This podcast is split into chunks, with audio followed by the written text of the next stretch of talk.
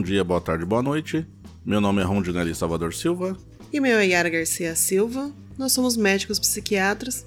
E esse é mais um Psiquiatria AD. O tema desse episódio de hoje é a importância da terapia no tratamento psiquiátrico.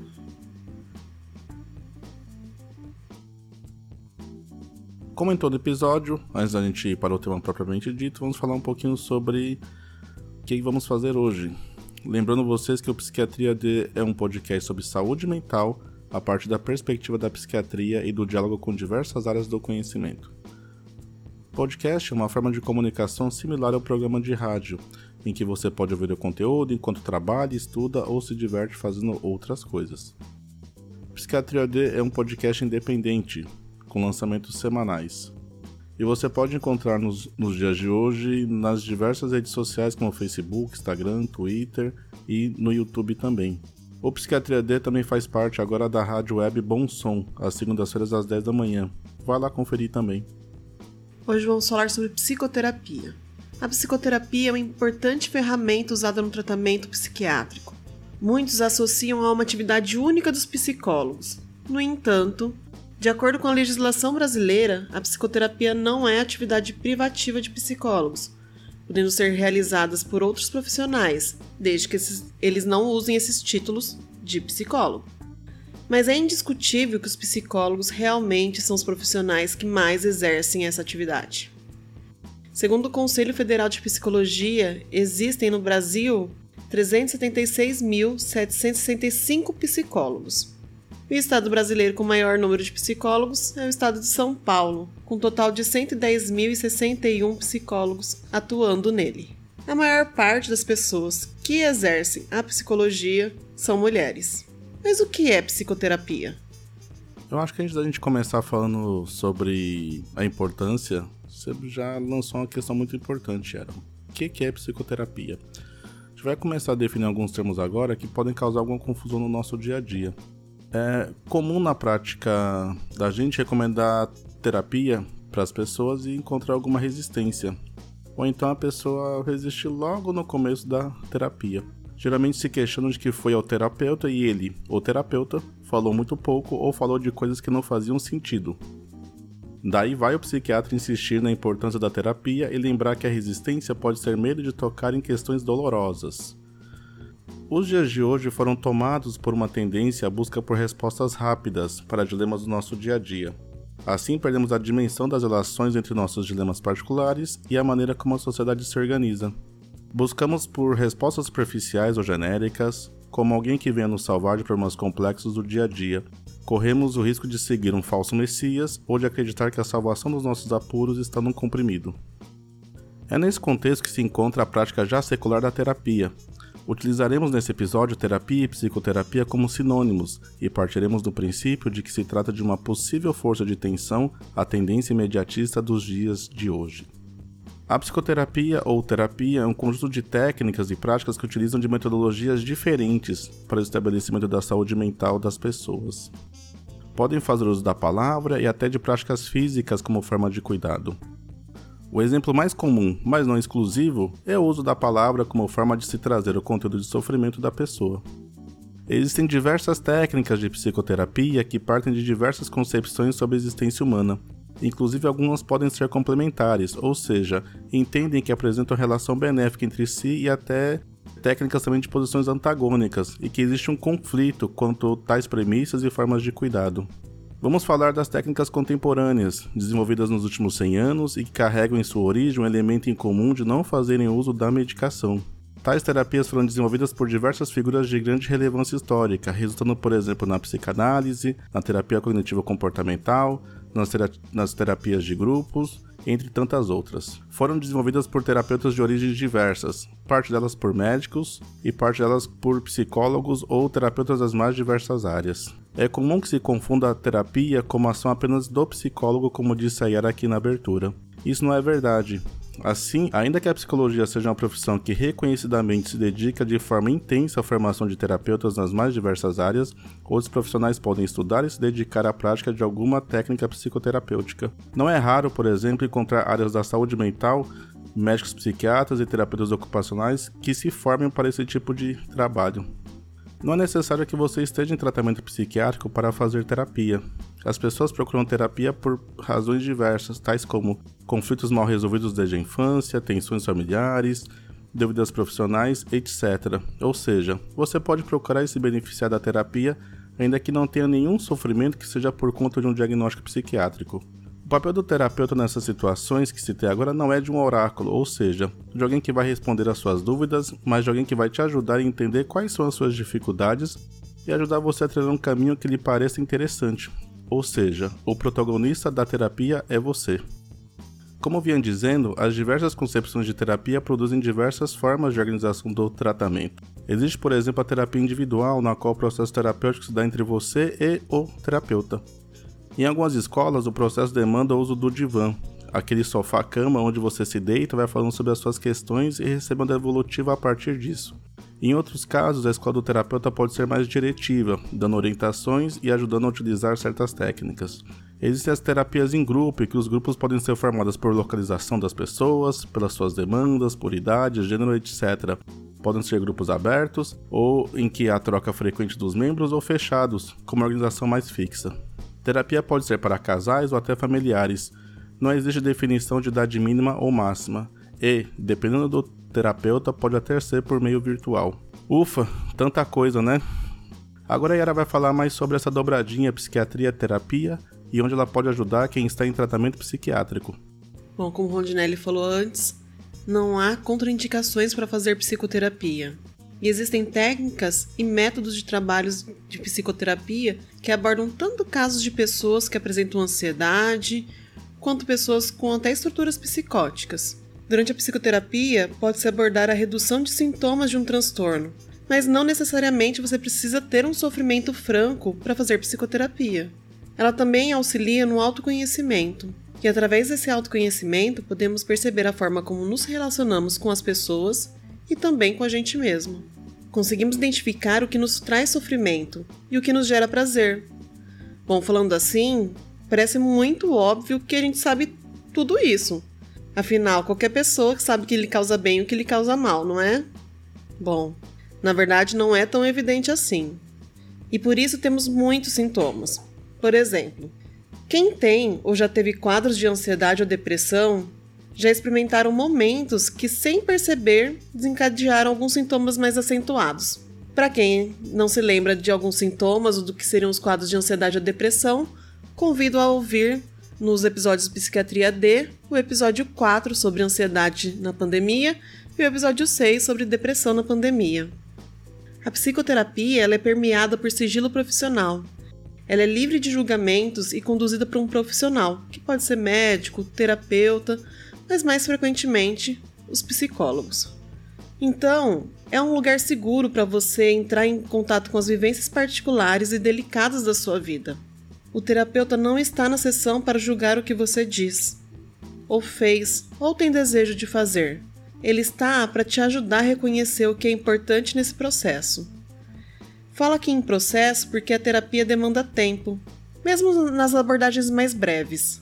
Alguns processos podem até se estender por anos, e nela necessita de muito empenho e de dedicação. Olha, nunca espere que o psicólogo te dê respostas do que fazer, de como agir, ou diga se você está certo ou errado. Essa não é a função do terapeuta. E ele pode te fazer apontamentos e sugerir mudanças, mas não te dará respostas. Afinal, não existe certo ou errado nesse processo, não é mesmo? É possível trabalhar em terapia tanto seu cotidiano quanto os momentos traumáticos, atuais ou do passado. Em alguns transtornos, a terapia tem papel fundamental no tratamento, por exemplo, nos casos dos transtornos borderline ou nos transtornos de personalidade em geral. Em alguns casos, como casos leves de depressão ou ansiedade, é possível optar por uma abordagem psicoterapêutica exclusiva. No entanto, quando há sintomas importantes nos quadros, é necessário que as pessoas façam as abordagens psicoterapêuticas, mas juntamente com tratamento médico, em uso de algumas medicações. Para você que está aqui comigo é Yara, esse é o Psiquiatria D, que em seu nono episódio fala sobre a importância da terapia durante o tratamento psiquiátrico. A gente percebe na clínica a resistência em fazer terapia por diversas razões. A Yara daqui a pouco vai falar inclusive sobre alguns mitos que afastam as pessoas dessa ferramenta tão bacana e tão útil no cuidado. Mas tem uma questão importante que eu gostaria de começar a me aprofundar sobre a efetividade da terapia. Como o processo terapêutico depende de muitas variáveis, sendo a disposição da pessoa a mais importante delas, pode ser difícil perceber a evolução do esforço. Às vezes demanda tempo e trabalho para chegar a uma recompensa tão bacana e, nesse processo, tem o risco da desistência. Não existe dúvida na comunidade científica sobre o resultado positivo da terapia no cuidado das pessoas. Para exemplificar isso, eu gostaria de citar aqui um artigo que ficou famoso em alguns portais médicos orientados a médicos há uns 3 anos atrás. Em tradução livre, o artigo originalmente em inglês se chama Psicoterapia é o tratamento biológico, o O aqui maiúsculo, do médico psiquiatra com 30 anos de docência em Harvard, Robert Beresin. Nesse artigo, o autor faz um conteúdo particularmente interessante acerca dos processos neurobiológicos envolvidos no tratamento terapêutico. Diferente do que se possa imaginar, a terapia não é um simples diálogo em que os envolvidos trocam conteúdo e afetos ao longo das sessões. É fundamentalmente processo de transformação da nossa forma de ser no mundo, mas não apenas subjetivo, mas também biológico. Ao longo do artigo fica explícito o papel determinante que o ambiente tem na arquitetura cerebral humana durante seu desenvolvimento, mas não só aí. As próprias relações entre as pessoas moldam a maneira como nosso cérebro funciona, com repercussão na maneira como sentimos, percebemos e respondemos ao mundo.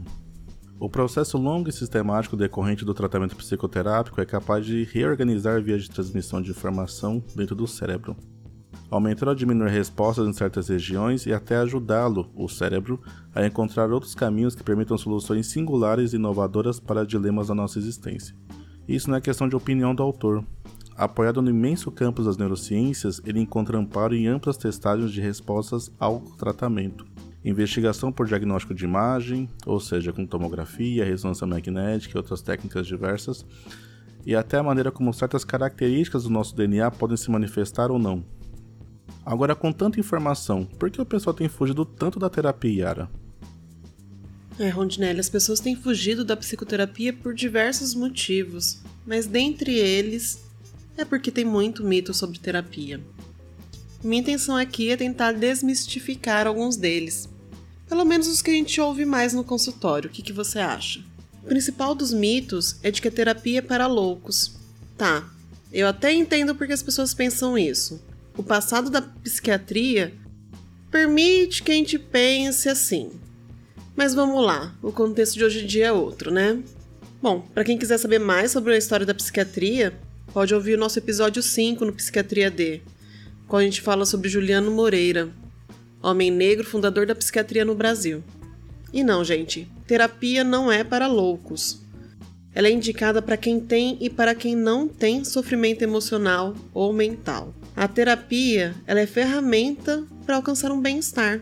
Outro mito que as pessoas trazem muito pra gente é que a terapia é cara. A gente pode pensar muito bem nisso, viu? Profissionais diversos podem cobrar diversos valores para uma sessão de terapia. O mesmo profissional ele pode cobrar um valor diferente para cada paciente seu, conforme as condições financeiras desses pacientes. E também tem os lugares que nem fazem uma cobrança conforme a renda do paciente. Tem lugares que podem fazer um preço simbólico pelo tratamento de terapia. E, por exemplo, você consegue encontrar com valores simbólicos e até de graça psicoterapia em centros de formação, tanto de psicólogos como de psicoterapeutas no geral. Já que a gente entrou no assunto que a terapia pode ser de graça, é bom a gente reformar que o SUS fornece gratuitamente terapia tanto individual quanto em grupo em diversos setores de cuidados na saúde do Brasil. Outro mito importante é de que a psicoterapia não tem fim, então você pensa, eu nem vou começar a fazer terapia porque eu nunca vou ter alta. Isso não é verdade. O processo terapêutico ele pode ser breve e se ater apenas a alguns sintomas ou a algum momento específico de vivência. E assim que você apresenta melhoras, esse processo pode ser encerrado por você e pelo seu terapeuta. Você pode conversar com seu terapeuta sobre o projeto da terapia e o que é esperado ao fazer a psicoterapia. Acho que dos mitos mais delicados que a gente tem é o de que a terapia é coisa para quem não tem fé. Acho importante a gente diferenciar a terapia e a fé. A terapia ela é conduzida por profissionais formados para exercê-la. Ela tem um embasamento científico, como o Rondinelli até falou um pouco antes, sobre um estudo falando sobre o reconhecimento biológico da psicoterapia. E ela é realizada para proporcionar saúde e bem-estar para as pessoas. A fé é algo muito importante e essencial para algumas pessoas. Mas existem momentos em que um tratamento específico e especializado possa ser necessário. Uma coisa não exclui a outra. E é até importante você falar com seu psicoterapeuta, com seu terapeuta, sobre a sua fé, sobre o que é importante para você. Tudo isso conta no processo de terapia. Outro mito que a gente escuta bastante no consultório é: melhor conversar com um amigo do que com um psicólogo. É, gente, vamos lá, de certa forma, é muito bom conversar com um amigo mesmo. Mas o papel do terapeuta não é esse, não é um papel de amigo.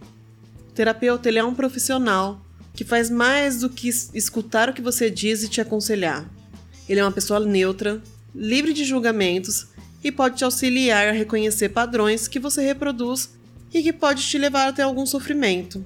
Caso você tenha alguma dúvida sobre o trabalho do seu terapeuta, sobre a abordagem ou o que pode ou não ser cuidado durante a psicoterapia, converse com seu psicólogo, converse com seu terapeuta, converse com seu médico. Ele pode te auxiliar com essas dúvidas que te impede de confiar nesse processo. E já que vamos chegando ao final desse episódio, Yara, então é hora do resumo. Apresentamos uma definição de terapia assim como seus vários formatos e possibilidades de uso. Fizemos aqui um bate-bola com tratamento psiquiátrico, mostrando inclusive que em certos casos a terapia é o melhor caminho. Trouxemos elementos do campo das neurociências para mostrar que até nosso corpo se transforma durante a terapia. E a Yara encerrou desmistificando a terapia, ou seja, lembrando que não é um simples bate-papo ou desabafo, mas também não é um bicho de sete cabeças. E se você tinha dúvidas em começar ou retomar a terapia, aposto que esse episódio ajudou a te deixar mais seguro ou segura. E se você conhece alguém que está passando pelo mesmo processo, chegou a hora também de dividir essas informações com essa pessoa. Para você que chegou até aqui, se inscreva no Psiquiatria D, siga-nos e compartilhe os conteúdos com quem você pode ajudar. Psiquiatria D está nos principais agregadores e nas redes sociais, no Instagram, Facebook. Por último, gostaria de convidar você a assistir o Sessão de Terapia, série do canal GNT. Muito bacana a série mostra algumas situações que, mesmo romantizadas, não são tão distantes assim do mundo real. Outra sugestão é a série Psy, da HBO e que chegou a ser transmitida pela TV Cultura, com viés psicanalítico e baseada nas experiências do analista Contardo Caligares. Esse foi mais um Psiquiatria D. Por hoje só e até mais. É isso aí, pessoal. Até a próxima.